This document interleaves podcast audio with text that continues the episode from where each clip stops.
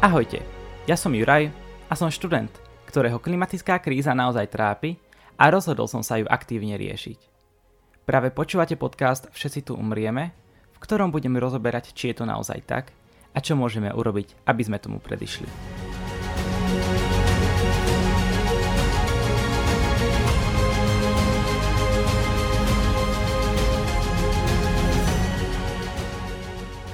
Najväčšia online petícia v histórii Slovenska s vyše 120 tisíc podpismi. Petíciu, ktorá požadovala plán na dosiahnutie uhlíkovej neutrality do roku 2050 a vyhlásenie stavu klimatickej núdze, podľa ich slov vláda nevypočula. Dnes sa rozprávam s členkou týmu Klimaťa potrebuje, Martou Fandlovou. Vítaj. Ahoj a ďakujem veľmi pekne za pozvanie. Marti, história petície Klimate potrebuje siaha až na začiatok minulého roka, roka 2020. Čo predchádzalo vzniku tejto petície? Ako ste sa vy, e, tým mladých ľudí, dali vôbec dokopy? Mm-hmm tak predchádzalo tomu zo pár stretnutí, ale tie stretnutia boli v podstate náhoda. Jakub Filo, teda novinár a zástupca šéf-redaktorky denníka SME sa rozhodol, že nejakým spôsobom spojí na, nás šiestich, alebo šiestich ľudí, ktorí ste mohli vidieť vlastne v kampani Klimate potrebuje z dôvodu toho, že vlastne vtedy ten minulý rok bol globál, globálny klimatický štrajk. No a chceli sme spoločne niečo vymyslieť v tento deň. Pôvodný plán bol nejakým spôsobom spraviť niečo na Instagrame v štýle nejakých rámčekov alebo proste nejakého postu a to bolo vlastne všetko, čo, čo nám napadlo na začiatok, že by sme niečo takéto mohli spraviť, aby si teda ľudia uvedomili, že klimatická kríza je problém a aby sa to šírilo cez sociálne médiá. No ale keďže sme sa spojili taká celkom ako keby zaujímavá šestica, tak sme sa rozhodli, že ideme spraviť niečo viac. No a nejakým spôsobom veľmi spontánne prišiel nápad s petíciou, lebo sme si hovorili, že ešte klimatická petícia na Slovensku nebola. No a takto vlastne to celé vzniklo, až sme vlastne spravili, čo sme spravili. Ale skvelé bolo to v tom, alebo teda prvá kampaň bola v tom skvelá, že sme naozaj tomu venovali veľmi veľa energie a veľmi sme mali pocit, že tým niečo ako keby zmeníme. Možno sme preto do tých vecí išli s takou láskou a radosťou a to bolo podľa mňa úplne, úplne super a zároveň teda chcem povedať, že sme do toho dali 0 eur, čo bolo tiež veľmi fajn. Čiže vďaka tej petícii sme mali naozaj my všetci šiesti pocit, že sa niečo zmení, niečo zlepší a tak sme dali do toho veľmi veľa energie a elánu. Mm-hmm. Uh, spomenula si, že ste dúfali, že sa niečo zmení. Uh, zmenilo sa z vášho pohľadu niečo aj napriek tomu, že teda uh, nakoniec táto petícia neprešla? Mm-hmm. Tak klimatická kríza je naozaj obrovský problém, o ktorom hovoria vedci už 30 rokov a my sme ich stále poriadne nepočúvali. A ja si myslím, že napriek tomu, že neboli vypočuté naše požiadavky a napriek tomu, že Slovensko nevyhlásilo stav klimatickej núdze, tak si myslím, že tá petícia naozaj bola úspešná minimálne v tom, že o mnoho viac ľudí sa o túto tému začalo zaujímať, o mnoho viac ľudí začalo o klimatickej kríze hovoriť, zároveň teda aj politici si túto tému začali o mnoho viac prisvojovať a ja si myslím, že to je ako keby skvelé. A sama som bola na začiatku pri štrajkoch Fridays for Future Slovakia tam naozaj um, v rámci médií sa o klimatickej kríze nehovorilo veľa. Môžem povedať taký príklad, že pred troma rokmi, keď bol jeden z prvých štrajkov, tak naozaj na tie podujatia prišlo jedno, dve médiá. A teraz naozaj vďaka tej kampani a vďaka 128 tisícom z vás, naozaj aj tie médiá začali reflektovať, začali písať o klimatickej kríze, začali robiť rôzne rozhovory s ľuďmi, ktorí sa tejto téme venujú. Začali viac počúvať tých odborníkov a to je podľa mňa veľmi skvelé, lebo ja ako bývalá študentka žurnalistiky si myslím, že práve aj tie médiá robia obrovskú osvetu a to bol taký jeden z pre mňa dôkazov toho, že sa niečo zmenilo.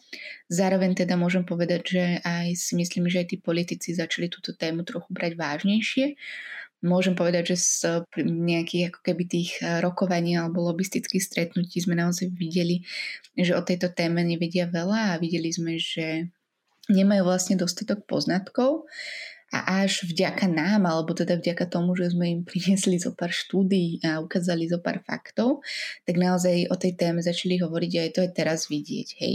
Čiže nemyslím si, že sa nestalo nič. Určite sa stalo mnoho menej, ako sme dúfali, lebo sme naozaj dúfali, že sa niečo reálne zmení, ale myslím si, že riešenie klimatickej krízy je naozaj komplexné a bude to naozaj, že beh na dlhé trate. Takže je, je podľa mňa fajn, že minimálne sme to dostali do toho éteru a viac medzi ľudí, ktorí možno o tejto téme predtým nehovorili, pretože im to nebolo blízke alebo im to vzdialené. Takže to je jedna z takých vecí, na ktorú som asi hrdá. Mm-hmm, rozumiem. Ja som na začiatku tejto epizódy uviedol, že vaša petícia požadovala od vlády plán na dosiahnutie uhlíkovej neutrality do roku 2050, alebo teda skôr pred rokom 2050 a vyhlásenie stavu klimatickej núdze. Čo sa konkrétne myslí týmto pojmom stav klimatickej núdze, alebo čo si máme predstaviť pod týmto pojmom a čo by sa na Slovensku zmenilo, keby vyhlásime tento stav?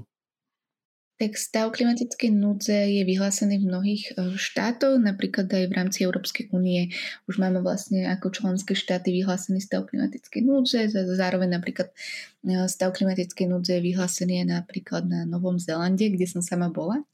Takže sú už krajiny, ktoré naozaj tento stav vyhlásili a je to v podstate nejakým spôsobom signál smerom k občanom, že politici, lídri a naši volení zástupcovia berú túto tému vážne a naozaj si uvedomujú takéto obrovské ohrozenie práve tou klimatickou krízou. Takže v prvom rade je to teda signál k občanom a v druhom rade ja beriem stav klimatickej núdze aj ako niečo, čo zavezuje politikov. Poviem príklad. Keby bol vyhlásený stav klimatickej núdze a budeme tu riešiť nejaké veci alebo zákony, ktoré, klimatic, ktoré vlastne ešte len ako keby zhoršia stav, stav klimatickej krízy, tak vlastne keby sme mali vyhlásenie stavu klimatickej núdze, tak tí politici ľahšie budú premýšľať, či príjmu také zákony, ktoré budú škodiť prírode, škodiť životnému prostrediu a škodiť klíme, pretože už naozaj budú si vedomi toho, že máme nejaký problém, máme tu nejakú núdzu. Môžem uvieť príklad, napríklad mi teraz napadá um, to, že vlastne všetci bojujeme proti tomu, aby v Bratislave vyrastol prístav na fosílne paliva Keby sme mali vyhlásený stav klimatickej núdze, tak sa nám ľahšie bude argumentovať s tými politikmi, že halo, uh, sme v klimatickej núdzi, prečo ešte budeme podporovať výstavbu uh, tohto terminálu na fosílne paliva. Čiže to sú také ako keby barličky, o ktoré by sme sa ľahšie mohli oprieť. A ja si myslím, že je veľmi dôležité tento stav vyhlásiť, ale samozrejme nemôže to byť len deklaratívny krok, ale museli by aj tí politici naozaj prestať príjmať zákony, ktoré nejakým spôsobom tej klíme, klíme ešte pridávajú alebo teda zhoršujú stav, stav klimatickej krízy. Takže pre mňa sú to takéto dve roviny, že tí občania budú vedieť, že je to problém, ale zároveň aj tí politici už budú nejakým spôsobom niečím zviazaní a takýto stav núdze sme mali aj počas pandémie, vtedy sa vlastne všetky zákony príjmeli ľahšie a lepšie a inak. A takisto si myslím, že by to pomohlo tým politikom a aj nám lobovať ľahšie za to, že nepostavme tu napríklad ten terminál na fosílne palivo. Mhm, jasne, takže to má najmä taký ten psychologický efekt aj na tých politikov, političky, aj na širokú verejnosť. Tak to ja beriem. Mhm. Vás ako tým Klimate potrebuje podporili aj NGOs, tzv. non-profit organizations, ako napríklad Živica, Znepokojené matky, Spoločnosť ochrany spotrebiteľov, Priatelia Zeme, CEPA, Greenpeace, Extinction, Extinction Rebellion a tak ďalej. Ako vy, pár mladých ľudí, vnímate takúto silnú podporu zo strany silných, takýchto silných organizácií? Mm-hmm. Tak ja si práve naopak, alebo teda naopak, ja si veľmi vážim všetkých odborníkov a z organizácií, ktorí, ktorí naozaj už dlhé roky o tomto probléme hovoria a ktorí naozaj sú odborníci v tejto téme. A fakt ich obdivujem za to, že ešte nevyhoreli a že tieto veci riešia už 20-30 rokov, takže v prvom rade chcem len vyjadriť vďaku za to, že sú a naozaj si veľmi vážim.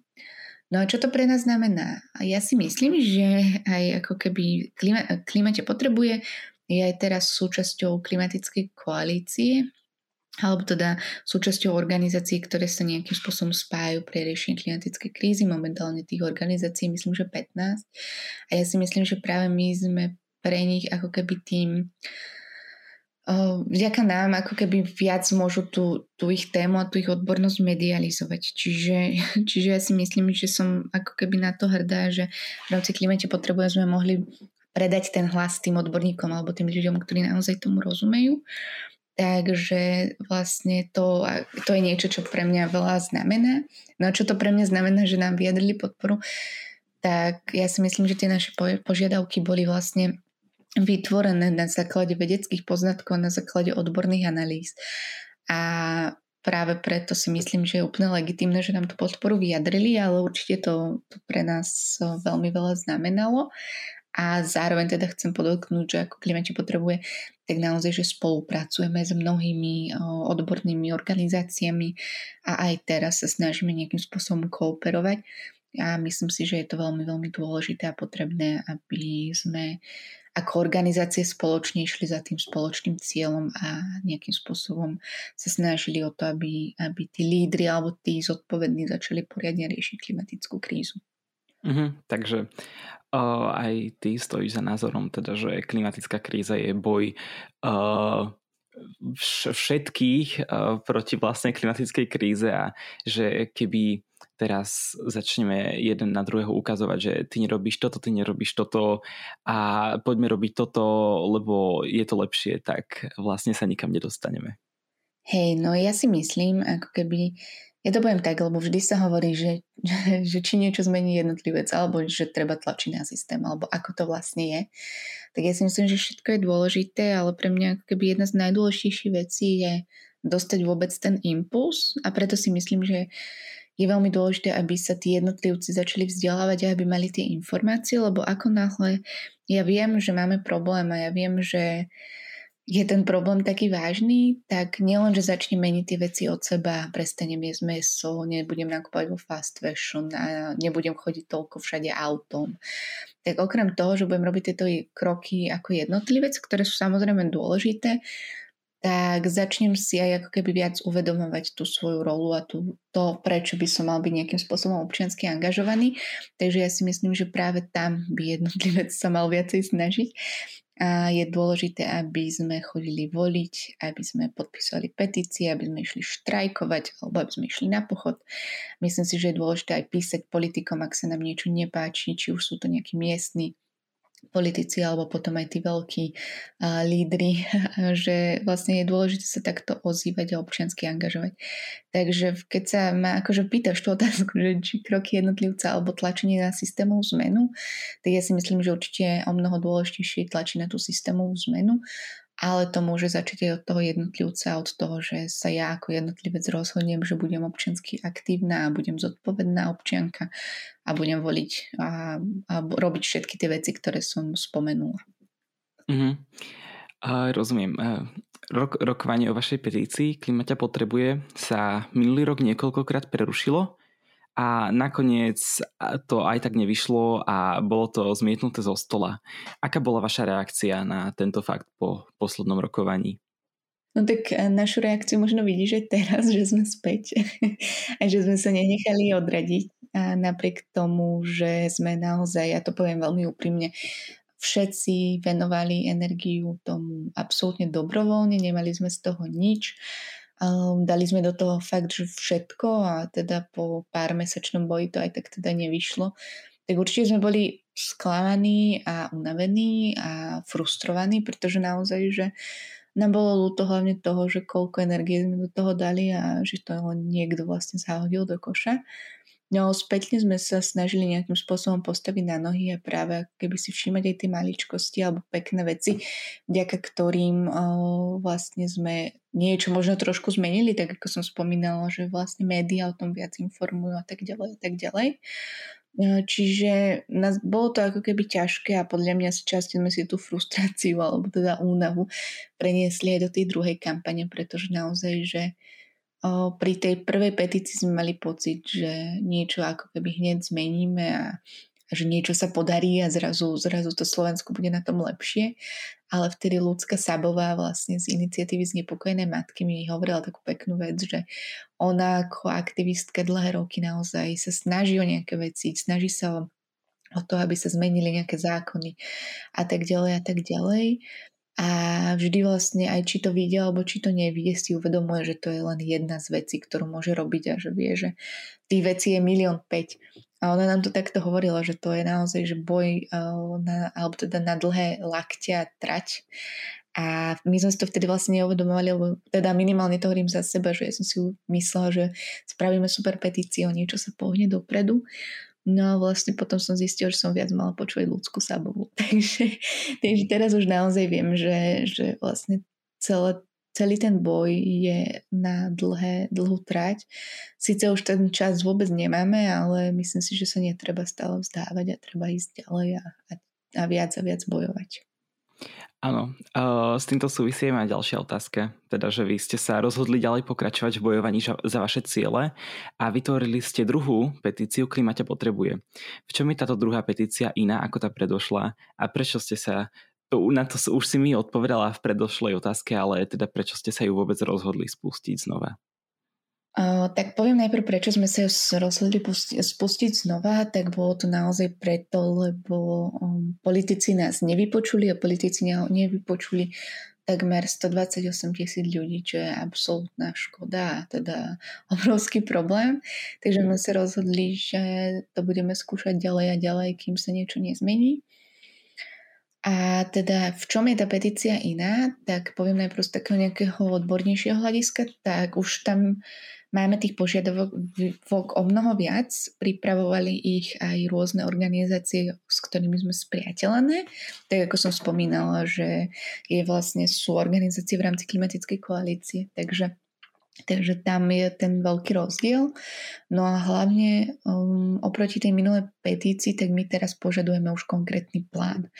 A ak sa ma niekto spýta, že vlastne o čom je táto petícia, tak môžem povedať, že Ide nám o to, aby politickí lídry vymysleli plán, ako dosiahneme uhlíkovú neutralitu do roku 2040. A toto je taká naša hlavná požiadavka, okolo ktorej sa točia aj tie ďalšie. Um, môžem povedať, že naozaj v tej, pri tej prvej petícii, tak tí politici mali o nás veľmi veľa statusov, tlačoviek a tak ďalej, kde hovorili, že klimatická kríza je problém, Áno, je, 30 rokov už o tom vieme.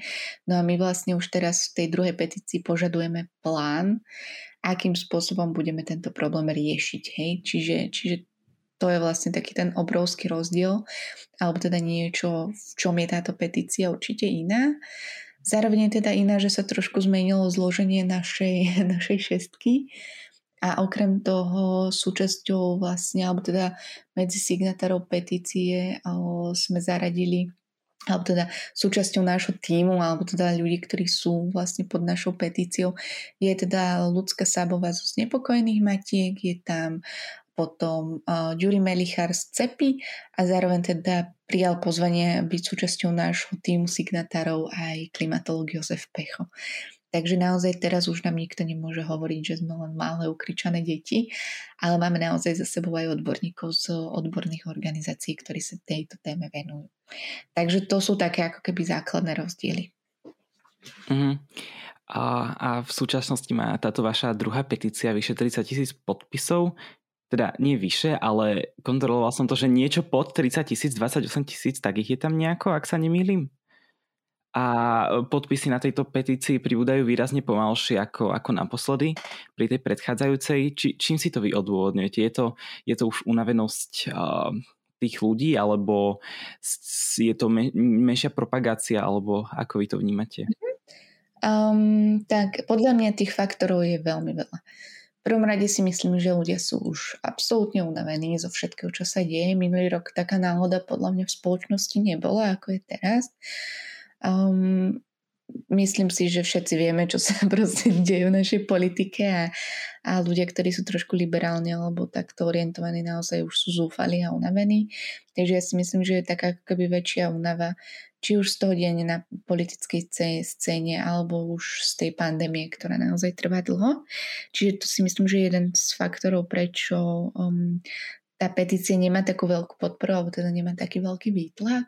Ďalej si myslím, že hej, presne ľudia, tak ako aj ja som napríklad o tej petícii išla s tým, že vymyslíme petíciu, budeme bojovať, podpíšem ju, niečo zmením, tak mnoho ľudí už vlastne si uvedomilo, že tým jedným podpisom vlastne nič nezmení, alebo teda môže prispieť k zmene, ale nestane sa nejaká taká obrovská zmena.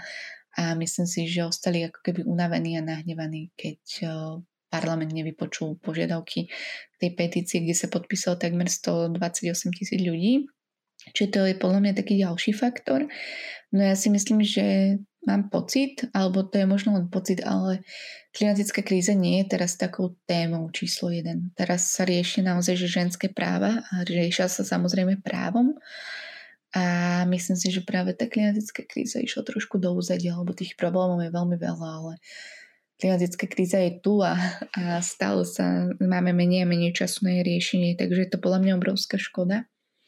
Takže toto je zopár takých ako keby faktorov, prečo si myslím, že to nie je zatiaľ také úspešné alebo také veľké, ale aj tak si myslím, že tých 30 tisíc podpisov je dosť. No a tu som vlastne zabudla povedať uh, ešte štvrtú vec, ktorá mi napadá, že prečo.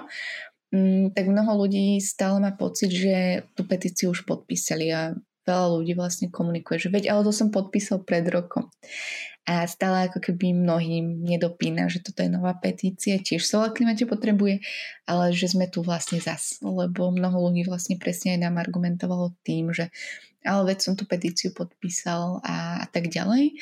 No ale tu chcem upozorniť, že je to nová petícia a treba ju podpísať opäť. Takže tu je mnoho ako keby faktorov a sama ja na sebe cítim, že aj v našom týme sme unavení a je to všetko ťažšie a hľadáme vlastne cesty, ako to urobiť inak, ako to urobiť zaujímavo a, a občas je to ťažké, pretože už tú energiu trošku strácame, ale teda určite sa nevzdávame, aj keď to bude trvať dlhšie, tak našim cieľom teraz nie je vyzbierať eh, hneď rekordne 130 tisíc podpisov, ale našim cieľom je budovať apolitické hnutie a motivovať ľudí, aby naozaj sa stali občiansky angažovanými a aby sa snažili o, o riešenie tej klimatickej krízy tak, že budú tlačiť na politických lídrov. Čiže to je taký tiež rozdiel, že nejde nám už len o petíciu, ale ide nám aj o budovanie hnutia klimate potrebuje. Mhm, jasné. A teda vymenovala si tu nejaké faktory, ktoré, ktoré podľa teba teda výrazne ovplyvnili tú popularitu a tú podpisovanosť petície a čo by podľa teba pomohlo, aby, aby sa na tejto petícii po, uh, zbierali podpisy rýchlejšie a s tým súvisí aj otázka, že či vy plánujete nejaké fyzické podpisovanie a nejaké výbehy po Bratislave a po iných slovenských mestách. Mm-hmm, to je veľmi dobrá otázka, lebo presne to je ako keby našim cieľom, že sa približiť vlastne ľuďom. Keďže je pandémia a všetci vieme, že je teraz momentálna situácia, tak eh, naše plány, ktoré sme mali, lebo presne boli takéto, tak sa teraz až tak nemôžu uskutočniť. Teoreticky by sa mohli, ale myslím si, že je teraz zodpovedné naozaj, aby sa ľudia čo najmenej stretávali, aby aj keď sú zaočkovaní, ale aby všetko prebiehalo proste čo najviac vlastne v online svete ale určite uvidíme, ako sa situácia zmení alebo zlepší, alebo ako to vlastne bude, tak určite našim cieľom je sa približiť ľuďom a začať aj takýto zber vlastne podpisov priamo, priamo v mestách. A to je pre mňa ako keby niečo, čo je dôležité o klimate potrebuje povedať, je to, že my by sme si veľmi želali, aby v budúcnosti v každom meste boli klimatickí aktivisti a aktivistky, ktorí sa budú snažiť o to, aby sa niečo zmenilo aj v tom ich meste, aby, aby vlastne boli takíto občians, občiansky aktívni. Takže si myslím, že, že to je taký ďalší krok, ktorý musíme absolvovať, len teda čakáme, ako sa vyvinie situácia s pandémiou. Áno, takže teda uvidíme, ako to, ako to všetko dopadne. Ja mám ešte pre teba poslednú otázku, ktorú som ti dopredu neavizoval a teda uvidíme, ako, ako zareaguješ a táto otázka znie, čo by si odkázala politikom a političkám, ktoré odmietajú argumenty ohľadom klimatickej krízy a uprednostňujú iné témy pred klimatickou krízou v parlamente. To je veľmi pekná otázka. Tak ja by som povedala, že naozaj eh, klimatická kríza už nie je niečo vzdialené alebo abstraktné, čo si všímame niekde na Sibíri alebo v Amerike, ale klimatická kríza už je tu a dotýka sa žiaľ mnohých ľudí v rôznych, napríklad aj rozvojových krajinách, kde naozaj v dôsledku potôb, záplav, požiarov už teraz prichádzajú o život. Takže sa nesmieme tváriť, že tá klimatická kríza je otázkou budúcich generácií alebo budúcnosti a naozaj už sú tu teraz ľudia, ktorí nejakým spôsobom trpia a majú veľké problémy preto, lebo žijeme v stave klimatickej krízy. Zároveň by som určite politikom povedala, že klimatická kríza je už aj na Slovensku. Vidíme, akým spôsobom uh, máme suchú pôdu, vidíme, akým spôsobom uh, mizne ľad z, z našich jaskyní, napríklad z Temenovskej ľadovej jaskyne. A naozaj to sú také dôkazy, že niečo nie je v poriadku. A myslím si, že je dôležité, ak máme problém, tak postupne vybudovať, vymyslieť plán, ako budeme tento problém riešiť.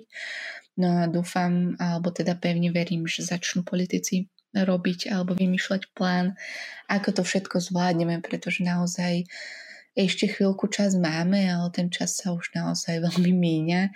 Ak do roku 2030 nezačneme robiť nejaké konkrétne veci a nevytvoríme plán, ako tie všetky veci zvládneme, tak už naozaj prekročíme bod zlomu a už sa budeme tu mať všetci len a len horšie a žiaľ teda bola tá generácia, ktorá tento, tento problém ani nespôsobila, tak týmto problémom bude trpiť najviac a, ži, a bude žiť vlastne v svete, ktorý sa nikomu z nás nebude páčiť. Takže asi toľko by som im odkázala teraz, čo mi tak napadlo.